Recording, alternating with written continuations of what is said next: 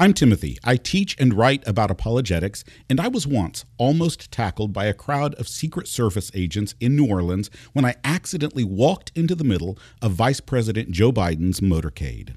And I'm Garrick. As a child, I would regularly eat an entire bag of Doritos and a block of mozzarella cheese as a meal.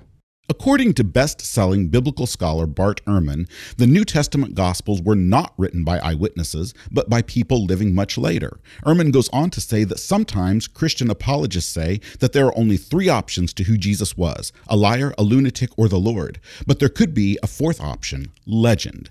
And legend is precisely the possibility for which Ehrman argues. But is it true? That the circulation of stories by word of mouth necessarily results in changes that turn testimony into legend. Well, in the book Jesus and the Eyewitnesses, New Testament scholar Richard Bauckham argues that the stories recorded in the New Testament Gospels are based on reliable testimonies that originated with eyewitnesses. And that's what we'll talk about today with New Testament scholar Jonathan Pennington in the first half of the show. And then in the second half, we'll take a look at God's truth in a cover song that was better than the original.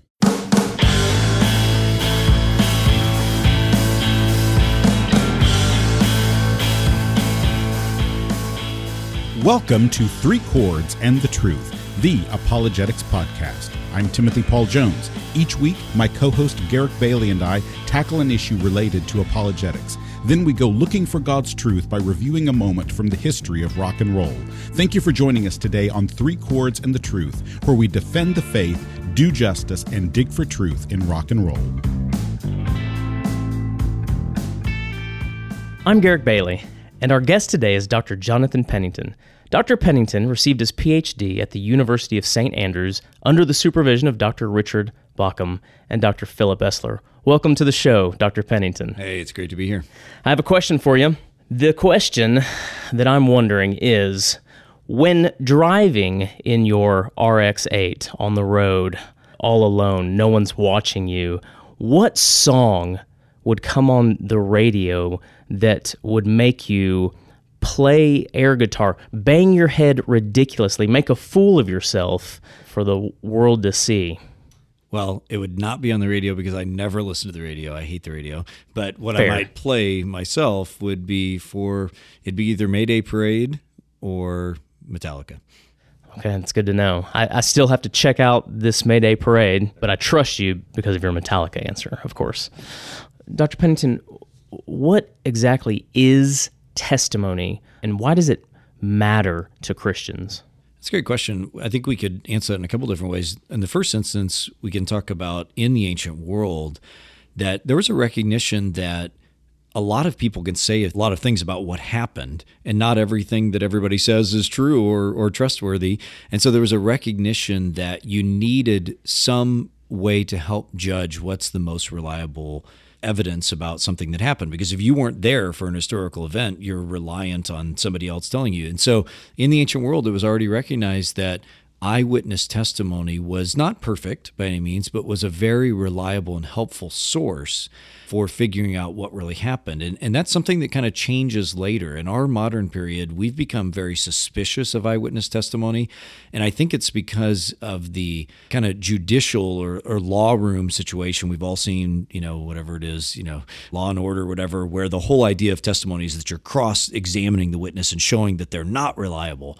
Well, that's not how ancient people thought. They didn't think that someone who's objective and outside of an event would be more reliable. They tended to think that someone who was there and maybe even someone who cared about the events, like who was involved and had a vested interest, that that doesn't disqualify somebody from giving reliable testimony. In fact, that enables them to give more reliable testimony because they saw the significance of the events right? So I would say, again, to kind of sum that up, that in the ancient world, there was a recognition that eyewitness testimony and testimony that came from reliable people really mattered in the trusting of historical events. Now, to I said there was two ways we can think about this. The other is in the modern period among philosophers, there has been a recognition in the last 25, 30 years that how we know what happened historically has gone through a change throughout history. So in the ancient world, it was recognized that again testimony was valuable. In the modern period, there develops in what we call the Enlightenment a kind of what we often describe as historicism, which recognized that or argued, I think wrongly, but argued that the work of history was kind of like doing a chemistry experiment. You can do this kind of very rigorous examination and you can just easily get to whether something was true or not. Well, that kind of modernist approach to what history is is not really how ancient people thought about what history is. And a lot of philosophers in, in recent decades have recognized that really at the end of the day, how we know things about history, you can't think of it like a chemistry experiment. You have to think about plausibility structures and plausibility of arguments. And a lot of philosophers have come back to the idea of testimony. That's a modern category to mean that at the end of the day, we're all trusting what someone else has said. None of us can get to the bottom of everything we know, like what's in our toothpaste tube. Well, there's a whole bunch of trust going on that I'm trusting that Colgate or whoever it is really has put in it what they said they're going to. Maybe they didn't, but there's enough plausibility of litigation and reliability of companies and all these other kind of things, the FDA, that I'm trusting that what's in my toothpaste tube is what it says it is, right? Well, in that category of testimony is really helpful as we think about historical events, that we don't just necessarily believe everything that is said that happened, but we can have these reliable, plausible belief systems that are very confidence inspiring based on recognizing that we eventually have to trust the testimony of someone else. Well, in 2007, Richard Bauckham, who oversaw your doctoral dissertation, published a book entitled Jesus and the Eyewitnesses. And when Ben Witherington reviewed the book, he said, There are books that are interesting, there are books that are important, and then there are seminal studies that serve as road markers for the field, pointing the way forward. Richard Bauckham's Jesus and the Eyewitnesses is in the latter category, to be sure. And I'll admit, it's one of my favorite books, absolutely one of my favorite books that I've I've read multiple times. And in 2017, Dr. Bauckham actually released a new edition that is expanded and corrected. But in this book, according to Richard Bauckham, the Jesus traditions, the content that we find in the New Testament Gospels originated with known and named witnesses that Christians in the first century knew at the time when the Gospels were being written. And the way that Richard Bauckham puts it is that the period between the historical Jesus and the Gospels was spanned not by by anonymous community transmission, but by the continuing presence and testimony of eyewitnesses who remained the authoritative sources of their traditions until their deaths. Now, how should this type of an idea impact and shape the ways that we read the New Testament Gospels? Really glad to hear you've enjoyed the book so much. I too have enjoyed it. And along with many, many other scholars, I think we recognize that it's a very significant work. Part of the reason is, and the impact it has on gospel studies, which may not be immediately felt by the regular person sitting in the pews, but it actually does have an effect. And that is that Richard's book there really puts the final death knell in what's called form criticism, which was a, a very important and influential type or way of reading the Gospels, really at the first part of the 20th century. And what form criticism did, it emphasized the opposite of what you just quoted from Richard, is that that the Jesus traditions are all out there floating free and and the church is just kind of taking them and changing them and making them whatever they wanted to be because the church had situations they had to deal with. So if they had some bad guy or some bad group they didn't like, then they would just take a Jewish tradition and change it so that it spoke against them. Well, I think the significance of what Richard shows and argues is that that's just not plausible at all. That's not how Christians thought about their own traditions. It's not how Jesus taught, etc. That there's this, and it's not how ancient people, even outside of Christianity, valued testimony. Instead, these stories from Jesus were spreading very quickly, and they got connected with authoritative witnesses like the 12 disciples and then other early apostles and that they really valued protecting those traditions, especially in an oral and then written environment, and that they were connected to faithful, reliable witnesses. So that's, I think, the biggest impact is that it really shows that that way in the 20th century of reading the Gospels is primarily unreliable, just isn't a plausible historical reconstruction. Yeah, according to form criticism, the community, the church kind of creates and fabricates all of these stories about Jesus just to respond to and deal with certain things that they are dealing with in the churches. But according to Richard Bauckham, and what he argues so effectively is that the Christian community was receiving and was formed by testimony that existed prior to the community. And this testimony could be traced back to known eyewitnesses. The community, yes, they formed that content and applied it in ways that responded to their particular experiences and their particular needs, but they didn't fabricate that testimony about Jesus. They received it and it formed them first. And part of it, too, that an earlier work he did before Jesus and the Eyewitnesses is very significant. His own work, and then became an edited volume called The Gospels for All Christians, is really significant, too, because that also goes against this form critical idea that these individual Christian communities are isolated from each other and just doing their own thing and making up various versions of heterodoxy, et cetera. And he shows, and other authors show in that book, that in the Greco-Roman first century, there's people traveling all over and dialoguing with each other, and writing letters to each other, and and the idea that you could have a Matthean or Johannine community that is isolated from all these others just isn't realistic at all. But instead, they're constantly influencing each other if we're talking today about the eyewitnesses of the Gospels, could I ask you what personally causes you to be confident that Jesus was raised from the dead? Yeah, that's a great question. I think it's a very, very important question. I mean, at, from the very beginning of Christianity, Jesus' resurrection was really the foundation for the ongoing belief. I mean, obviously, when Jesus was still alive, it was his miracles and his power that made people drawn to him. But very quickly after that, it is his resurrection that becomes the focal point of Christianity. And so, at the most fundamental level, the reason I believe that is because God has granted me to believe. I mean, at that deepest level, and I've come to see and taste and see that the Lord is good, and that that Lord is the one that I worship as the resurrected Son of God, Jesus. Beyond that, at the more historical level, I would say that the idea of testimony is very, very important. That why do we believe anything that happened historically? Well, it's a complex series of decisions and judgments we make based on the reliability of the witnesses, the kind of plausibility of the effects of the event and a number of other things like that. And I think all those things together, combined, of course, again, especially with the testimony of the Holy Spirit, is that this is a very plausible explanation for the origins of Christianity. Well, at this point in the program, it is time for us to draw forth the Infinity Gauntlet. As we remind you each week, this is a dangerous task that Garrick dares to do by reaching within this gauntlet which Thanos himself wore and wiped out half of the Marvel Cinematic Universe at a particular point, which, if you have not seen the movie, we hereby let you know that was a spoiler alert. So, uh, speaking of Thanos, which one would win and why? Thanos with the Infinity Stones or Sauron with the One Ring.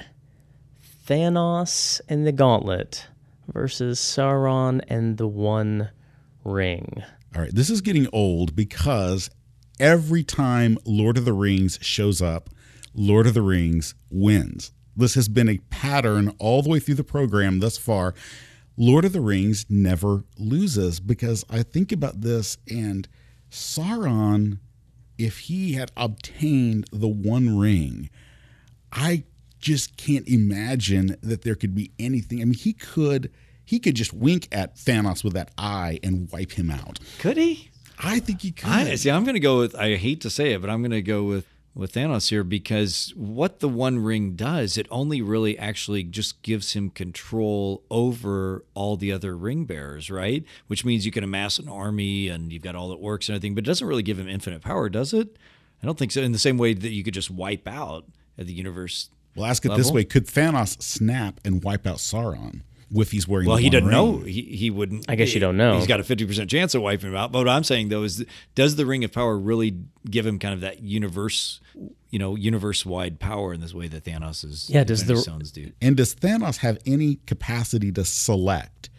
Who is wiped out and who is isn't? That's what I've wondered. Is yeah, it same? Is there so. anything that yeah. actually gives him power over that at that point. Um, According to his own philosophy, that he kind of says from it is that it's the fates, Right. kind of like Right. this just has to be, and it's good for society, right? And if the ring uh, of power gives no uh, immunity from the Infinity Stones, then even if Sauron isn't wiped out with the snap, half of the armies and probably ring, Wraiths and- bears and yeah, ring right. rays, I think, at least would be, is my guess. so Sauron has to fight with one hand behind his back.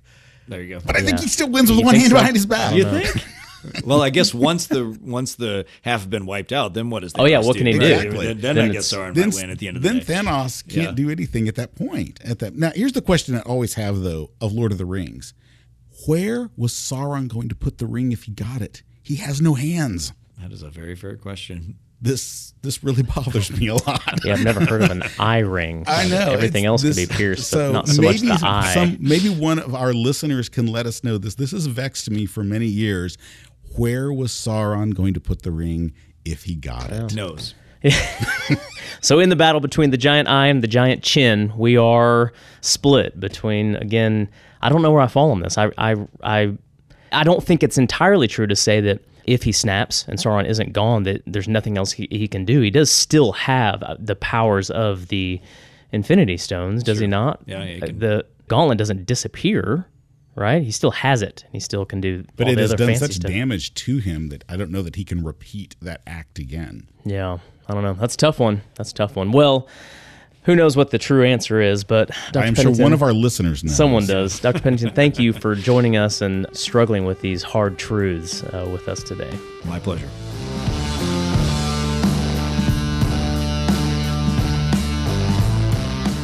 Rock and roll, it's one of the greatest inventions in human history and one of the supreme expressions of common grace. The way we see it, the golden age of this invention began with the summer of love and ended with grunge. And that's why, each week, in the second half of this program, Garrick and I review one of our favorite songs and go digging for divine truth in classic rock.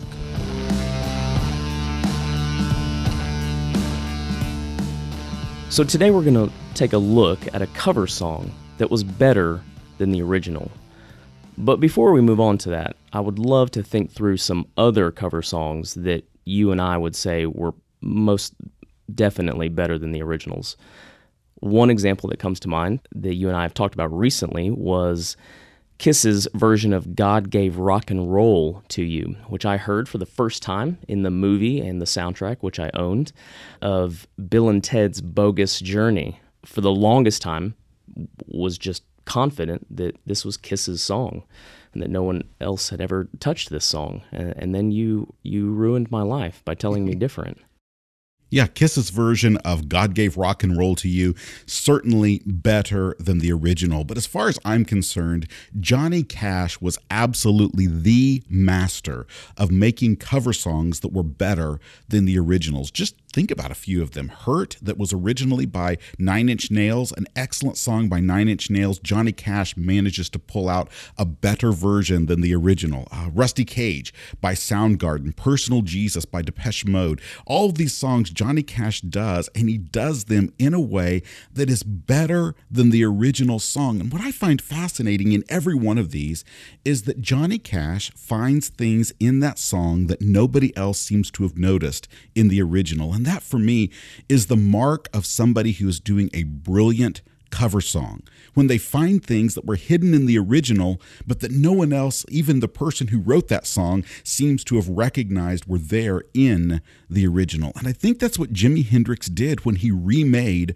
Bob Dylan's All Along the Watchtower. And in the process of him doing that, Jimi Hendrix really created the consummate, the greatest version, I think, of that particular song. But what Jimi Hendrix did with it also inspired many, many, many other covers of All Along the Watchtower by a lot of other bands. Right, right. Well, for me, we've talked about this. I think that objectively, I can recognize that Hendrix's version is the best. But in preparation for this conversation, I, I did listen to uh, kind of four main ones, beginning with Dylan, then Hendrix, then listening to U2's version, which we'll talk about, and then having just kind of thought back through my musical journey, I remembered being introduced early on to a live version from Dave Matthews. And so I wanted to, I looked and searched that in iTunes and saw a bunch of different live versions from Dave. It shows up on a bunch of his live recordings. But one in particular, and I believe it was the 1998 kind of live in Chicago version. And so I listened to this version. It was the fourth all along the Watchtower I listened to in a row in my drive home. And still, even after the fourth time, I found that his version kind of evoked more raw emotion in me, got me doing more fist pumps and hitting the steering wheel more and, and singing loudly because I was by myself and it wouldn't offend anyone than any of the others. And I found that significant and interesting and something I hadn't really realized before. So, yes, Hendrix is the best, and at the same time, something about Dave, when he really gets into the song, just does something in me. Yeah, we've already talked about that. It's from Isaiah, from a chapter in Isaiah. And I think that even though I like Hendrix's version best, Dave Matthews and Bob Dylan, they get Isaiah, even if they don't know they're getting it. I think Bob Dylan did know he was getting Isaiah. I think Dave Matthews may, I don't know, but they get the Isaiah passage about this judgment. I think they really, really get that, that version of that. The funny thing is, is that Bob Dylan's version completely fails to chart. It does not chart at all, and partly probably because of the fact that it wasn't that all along the Watchtower wasn't released by Dylan as a single until after Hendrix had already released it as a single. So the person who wrote it and had recorded it already on the John Wesley Harding album, he had already recorded it. Then Jimi Hendrix records it, releases it as a single, and then Dylan later releases it as a single after Hendrix had already released it as a single. Now, it did chart for Hendrix. It was one of Hendrix's biggest hits. Yeah. Did it chart for Hendrix before Dylan released it as a single? It, it did. It charted for Hendrix before Dylan ever released it as a single. It was already on the album, but Dylan's single completely failed to chart. And so I love, absolutely love Hendrix's version of this song. It had really, in some ways, completely eclipsed the original version of that. It hit number 20 on the Billboard charts. It's the top performing single of Hendrix's career, and it landed a spot on Hendrix's final studio album, which was Electric Ladyland.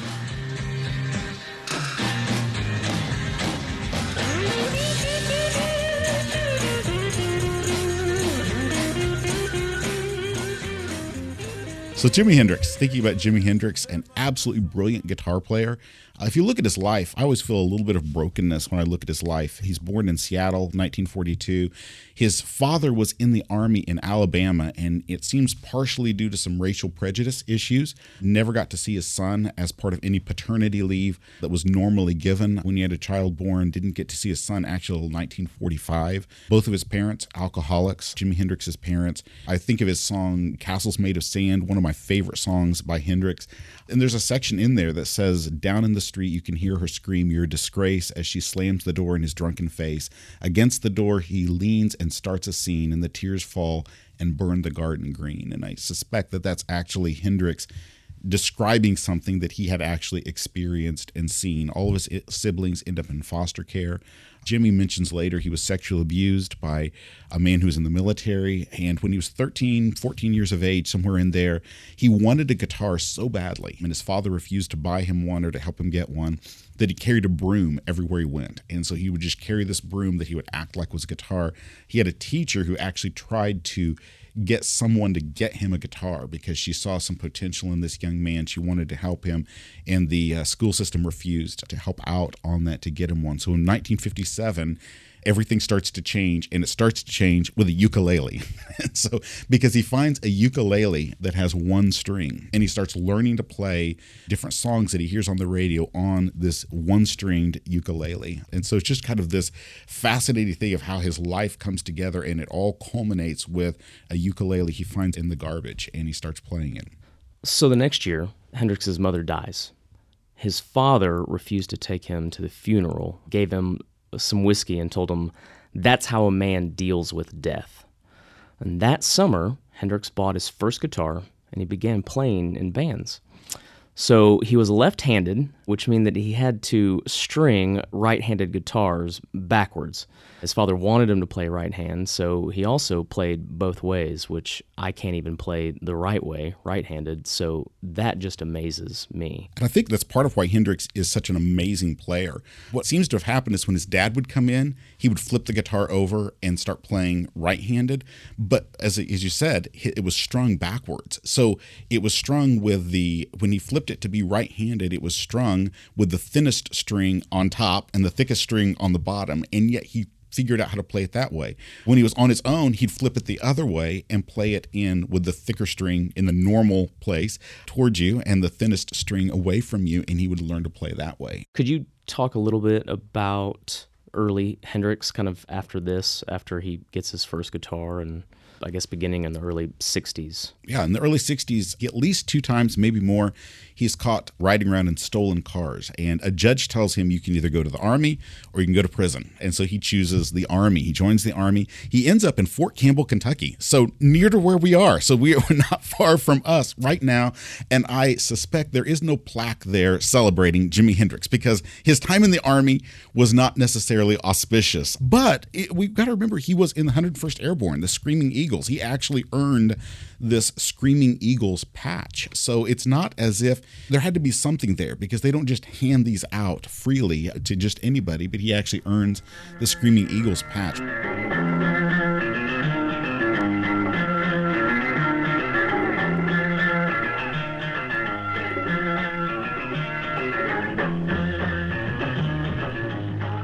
And things go downhill for him for who knows what all the reasons are in the military. But either way, he's honorably discharged in 1962. And on his discharge papers, it simply says he's unsuitable. He moves down to Tennessee, not to Nashville at first, but though he eventually makes it to Nashville. By 1965, he's kind of caught the attention of Curtis Knight, who was a popular artist at that time, Curtis Knight and the Squires, and he's playing in Nashville with them, who had a minor, it wasn't really a hit, but I think it's, it's one of my favorite songs songs of the early songs from Curtis Knight and the Squires when Hendrix is playing with them. And it sounds a lot like Bob Dylan's song Like a Rolling Stone. It's, it has a lot of the same chord structures of that song. But it was a song called How Would It Feel that challenged white Americans to think of how it feels to be African American. And we start to see something that's going to be a theme we talk about several times about rock and roll as social protest and how that actually connects with, in some ways, with some Christian and theological themes. But some of the words of, uh, of this song by Curtis Knight and the Squires are If all your little children were trying to get to school, to get an education so that they could find a place in this wonderful nation, and you went downtown and people waited on you, even though you knew they didn't want to, and everywhere you looked around, all you could see was hate in people's eyes and you tried to love them, how would you feel if you were me?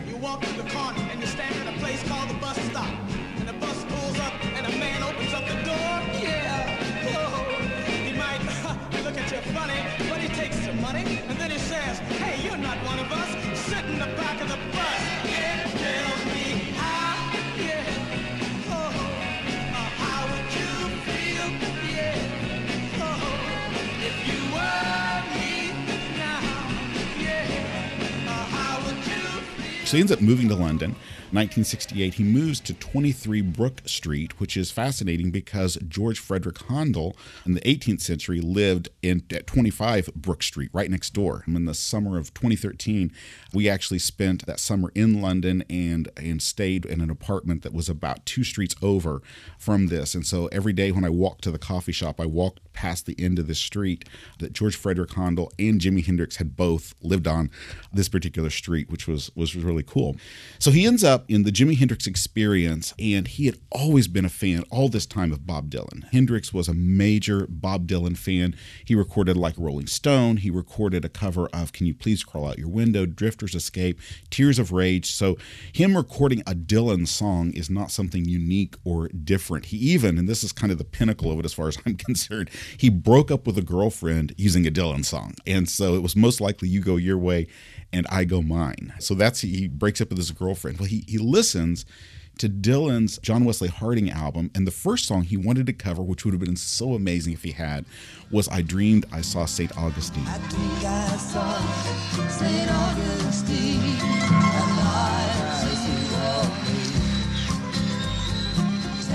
so he he tries this dream. I dreamed I saw Saint Augustine, and he decides he can't quite do that one, and so he ends up landing on all along the Watchtower instead. And so he records that, and as we've already talked about, that version he records so much better than the original version. I mean, Dylan's version is great, it really is, but Hendrix's version is just powerful. It's a really simple song, but what he does with it is absolutely amazing.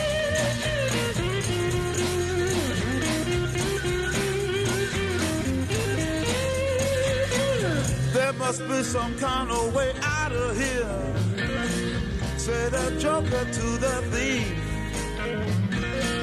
There's too much confusion. And even even Dylan thinks so, right?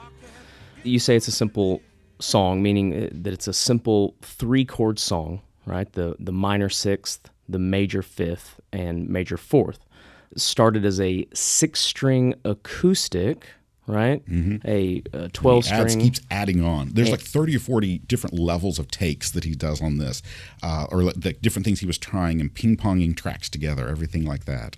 all of this fits Bob Dylan's apocalyptic vision better than Dylan's version. Right. And as we've talked about, Dylan actually, from 1970 on, does Hendrix's version. And he does it in part as sort of a tribute. Remember, Hendrix, of course, dying in, in 1970. So from that point forward, Bob Dylan, and he says about it that Hendrix found things in the song that he himself couldn't find in that song and that nobody else could have found. It's like he finds, and, and rhythmically, it's different than Dylan's version. So Dylan's version is more of a strummed, easy, easy thing, but Hendrix doesn't even start on the same part of the chord structure. Instead of starting on the minor chord, he starts on the major fifth and then goes up to the to the minor chord that's kind of the dominant chord of the song. And so he's he's in his timing. His timing is different on it. Everything is different. He finds things as if he plays in the cracks, which is a lot of what Hendrix often does.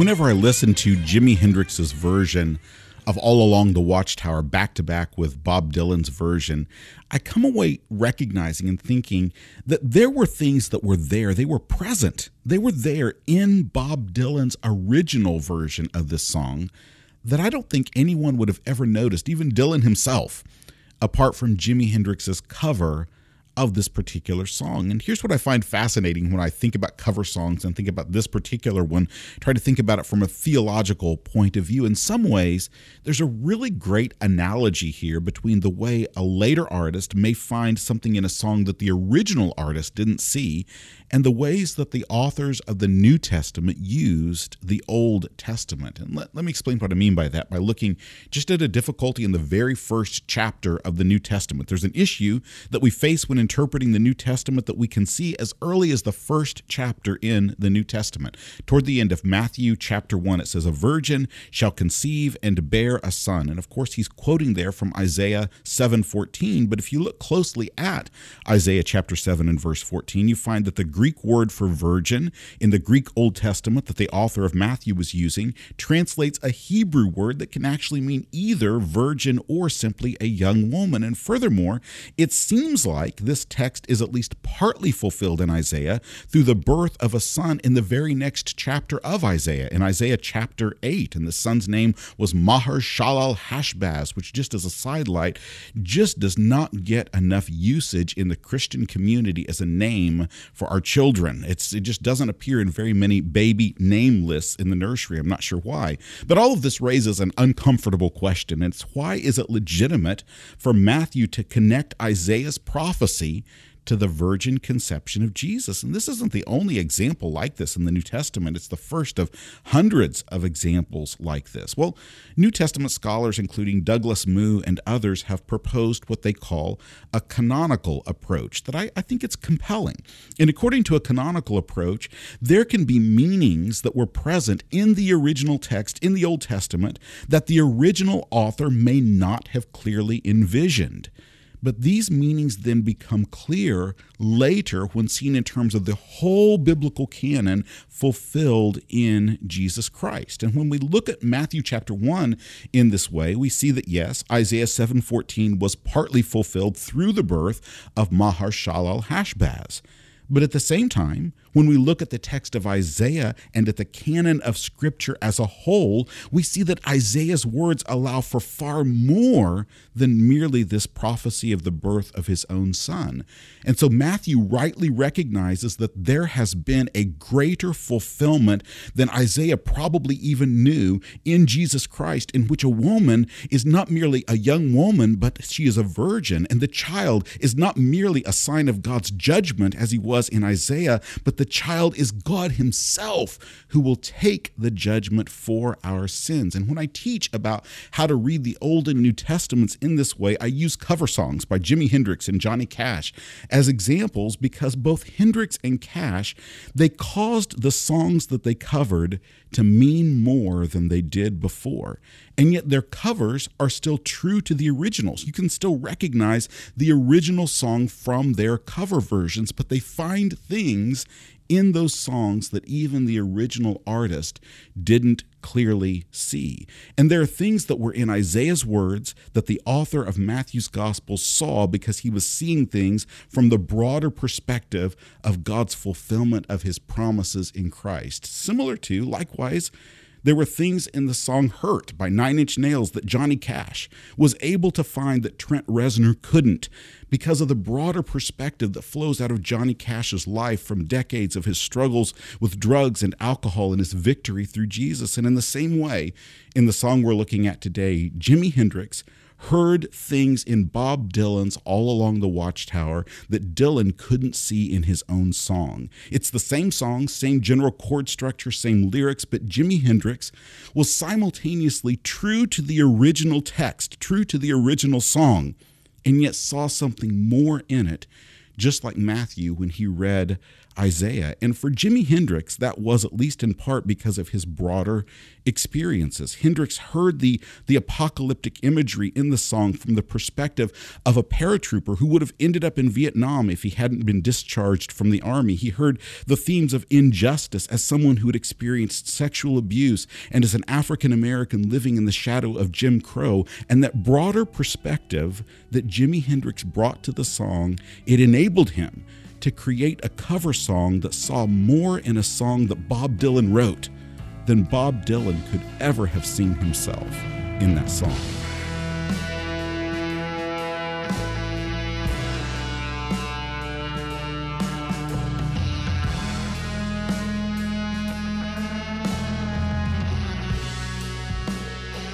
Thank you for joining us today. If you want to connect with the two of us, check out threechordsapologetics.com. That's chords with an H, the kind you play, not the kind you plug. If you're interested in choosing one of the songs we review in the future or in picking up Three Chords and the Truth merchandise, go to patreon.com slash three chords and the truth. My name is Timothy Paul Jones, and I'm already looking forward to joining you next time on Three Chords and the Truth.